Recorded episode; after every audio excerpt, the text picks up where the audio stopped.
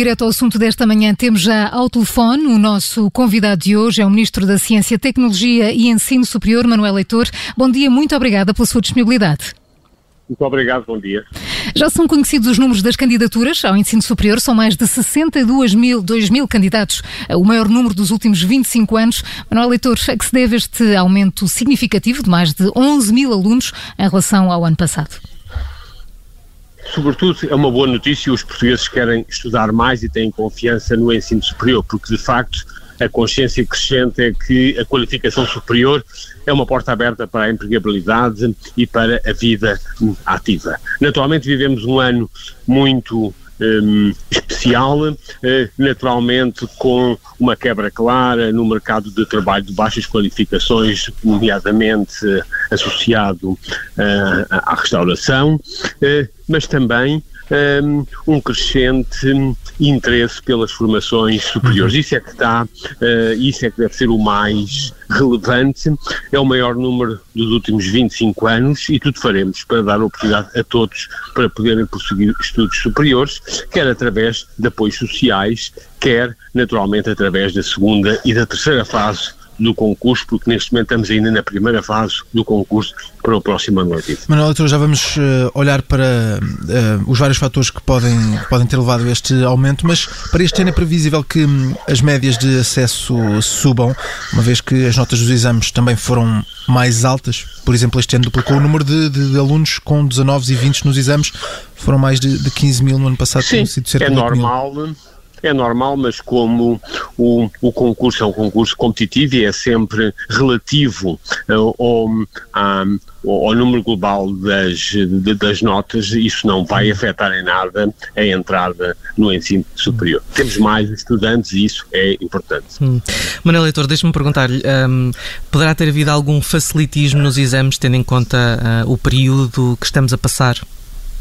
Não, não é isso que está em causa, uh, penso eu, e como lhe disse, uh, as condições mínimas para a entrada no ensino superior não foram uh, alteradas e estão perfeitamente garantidas. E por isso é nosso sempre de dever garantir as condições para que todos possam formar e todos possam qualificar, nomeadamente no ensino superior. Não nos podemos esquecer que este ano que passou pela primeira vez tivemos metade dos jovens de 20 anos a estudar no ensino superior. E se, se isso foi uma boa meta, não é suficiente. Temos que fazer mais e por isso pusemos uma fasquia clara em ter, nos próximos anos, seis em cada dez jovens de 20 anos a estudar no ensino superior, à semelhança daquelas que são as regiões mais envolvidas da Europa. A questão é como é que vamos conseguir atingir essa meta. Estamos aqui a falar de uma passagem de 50% para 60% até 2030. O que é que falta fazer de facto para, para aumentar isso? Bom, se os números forem como este ano, claramente atingimos. Neste momento temos 112 mil eh, jovens com 20 anos a residir em Portugal e não nos podemos esquecer que com a pressão demográfica eh, que temos, em 2030 vamos ter pouco mais do que 85 mil jovens de 20 anos a reduzir em Portugal e por isso precisamos mesmo de qualificar mais jovens e de garantir que mais jovens têm acesso ao ensino superior. A, a condição aqui crítica será sempre o reforço da ação social escolar e a necessidade, que é um esforço coletivo, de garantir condições para que eh, os apoios sociais consigam garantir as condições nomeadamente a par um, eh, do alojamento. E por isso pusemos em curso um Plano Nacional de Alojamento para duplicar no prazo dos próximos anos e desta década o número de camas disponíveis a preços regulados aos estudantes, porque essa é uma condição crítica para aumentar uh, o acesso ao ensino superior e as condições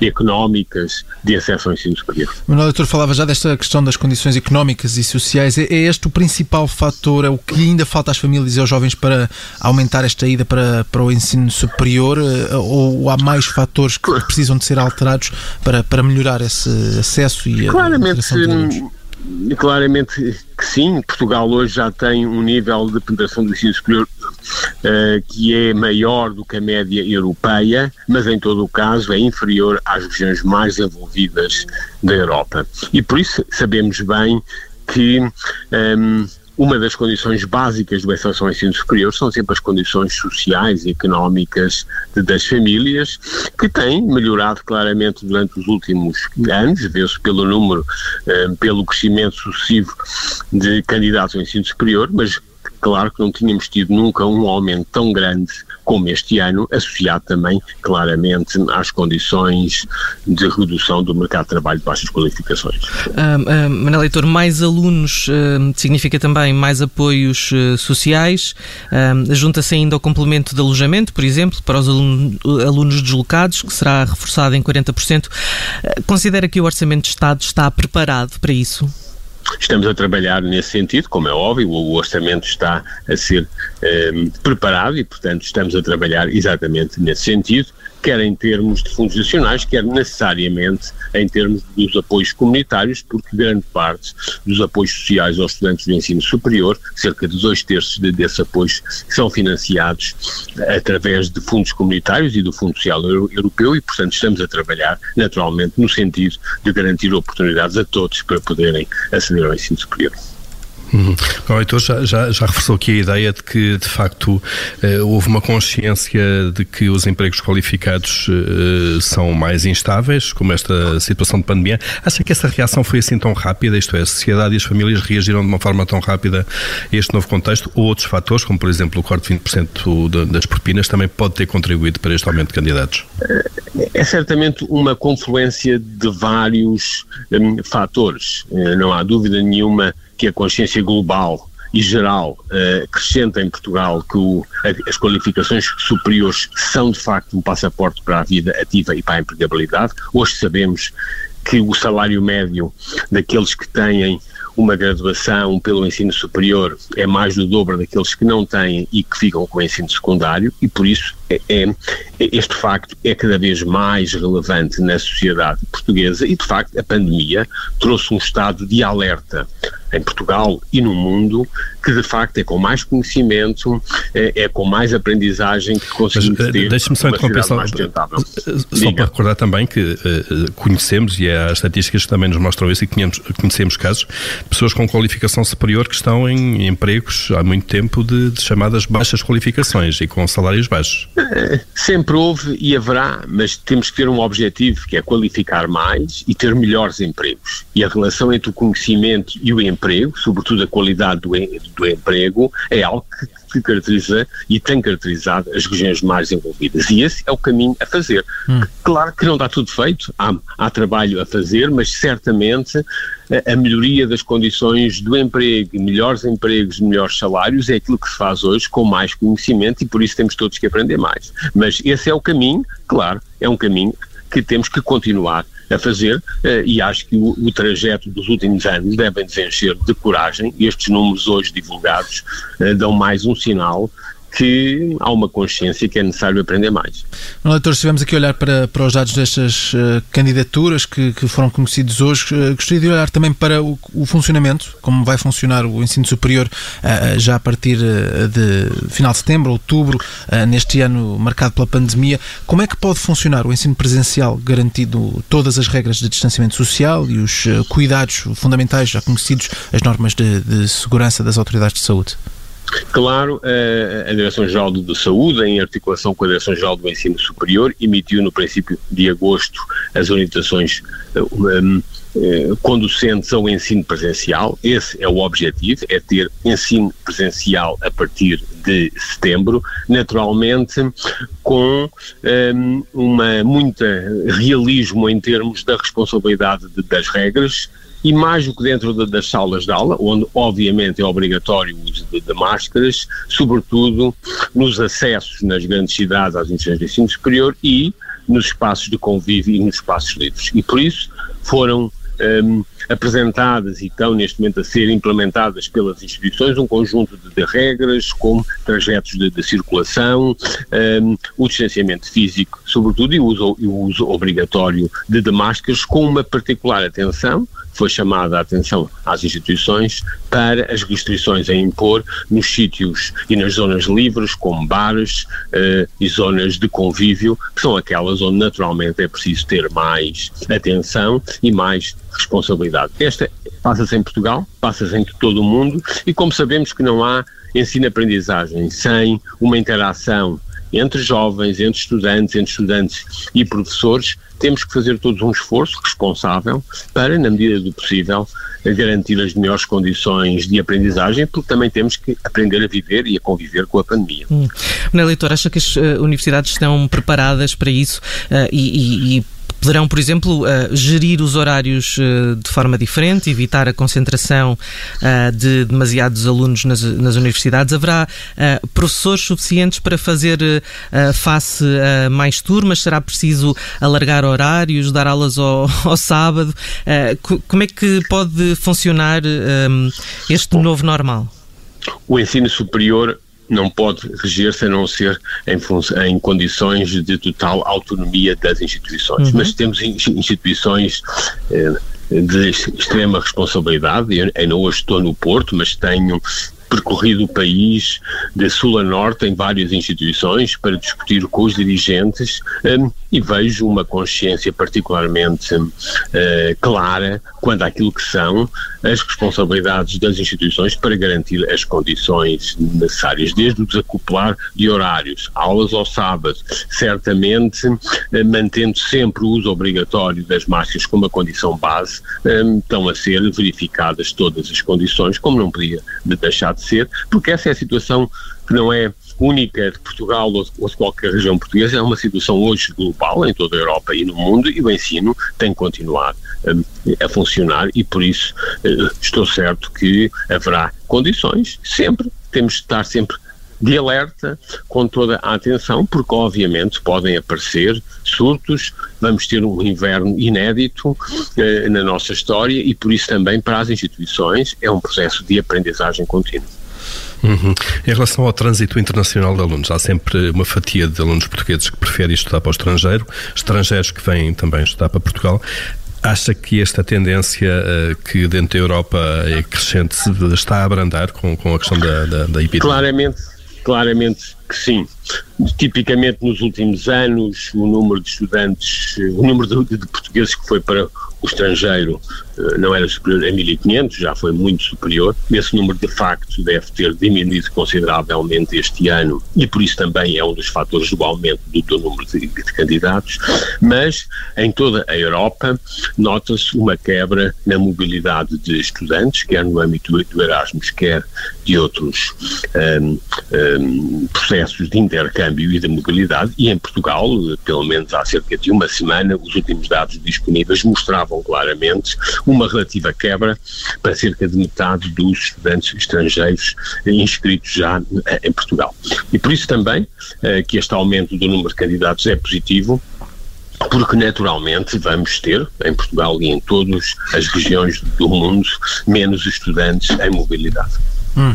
Manuel Leitor, quanto ainda ao regresso às, uh, dos alunos às universidades, alunos e professores, temos a questão dos grupos de risco, tanto em alunos como uh, em professores, pessoas que, por questões de saúde, estão, estão neste grupo de risco da, da, da Covid-19 e do risco de infecção por, pelo novo coronavírus. Como é que vai ser feita a gestão destas pessoas, tanto no caso dos alunos como de, de professores que se inserem nestes grupos? Bom, isso é válido para as universidades, também para os politécnicos, como qualquer outro tipo de claro. instituição, uh, e as regras da Direção-Geral de Saúde são perfeitamente claras quanto à necessidade de isolar, ehm, de isolar um, essas pessoas e, e de as manter um, com as condições de, de, de distanciamento físico e, e salvaguardando um, a, a, sua fragilidade de, uma forma clara. E por isso temos pedido às instituições, como não podia deixar de ser, para analisarem caso a caso um, e penso que cada caso é o seu caso, Até agora não me foi relatado nenhuma situação de emergência, mas estamos atentos e a trabalhar com as instituições, dia após dia, para garantir as condições necessárias. Mas neste momento não tenho conhecimento de nenhum caso um, um, que, mereça uma atenção ou uma referência especial. Uhum. Gostaria também de olhar para uma denúncia do Sindicato Nacional uh, do Ensino Superior, uma denúncia na, na semana passada uh, de milhares de docentes e investigadores que, que ficaram de fora do diploma que prolonga os contratos uh, para as investigações, mais de 10 mil docentes com contratos que terminaram entre julho e agosto e, e investigadores e bolseiros. Como é que está esta situação? Houve aqui, na altura falou-se em erro e que só a vontade política é que podia alterar esta situação. O que é que sabe sobre este caso?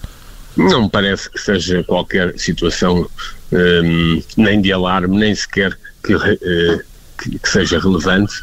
De facto, foi uma decisão do Parlamento no final de julho. Sem intromissão qualquer do Governo, e foi, naturalmente, quando foi homologada, o prazo eh, eh, já teve um, impacto relativamente reduzido. Devo dizer que a condição crítica que não podemos uh, confundir é os contratos de professores convidados, que há em Portugal e em todo o mundo, tipicamente por períodos de anos letivos, que é uma pequena percentagem do corpo docente, mas é uma percentagem relevante e é importante também para a abertura de, das instituições a peritos que estão uh, na vida ativa, sobretudo nas empresas e também na administração pública, uh, e esses contratos acabam tipicamente um, em junho ou em julho e por isso também não vejo razão de os uh, alargar.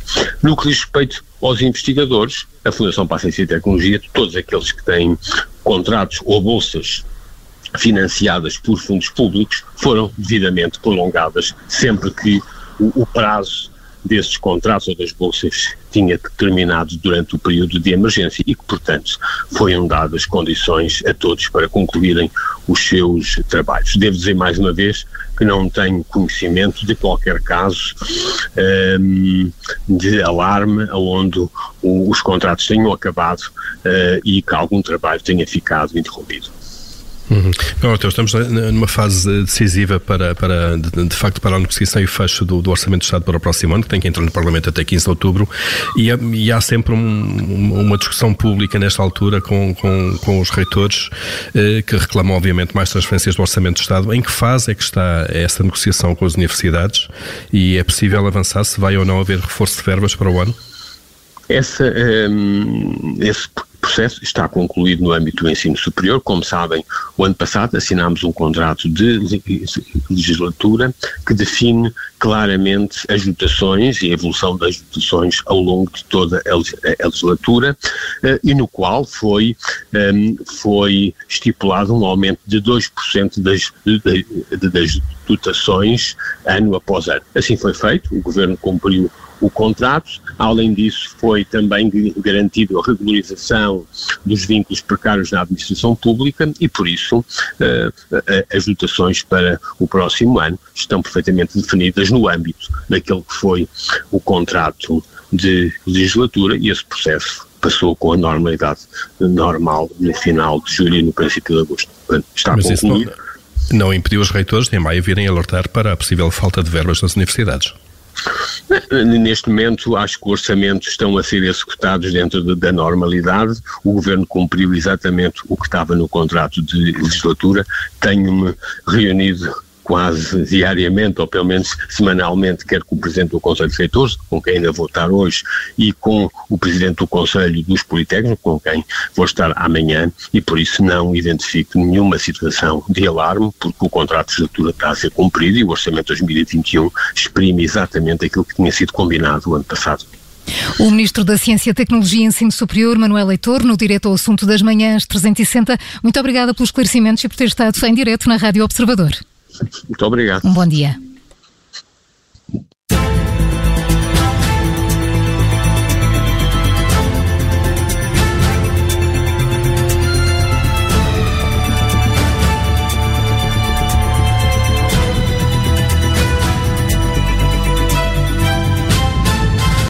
Obrigada por ter ouvido este podcast. Se gostou, pode subscrevê-lo, pode partilhá-lo e também pode ouvir a Rádio Observador online em 98.7 em Lisboa e em 98.4 no Porto.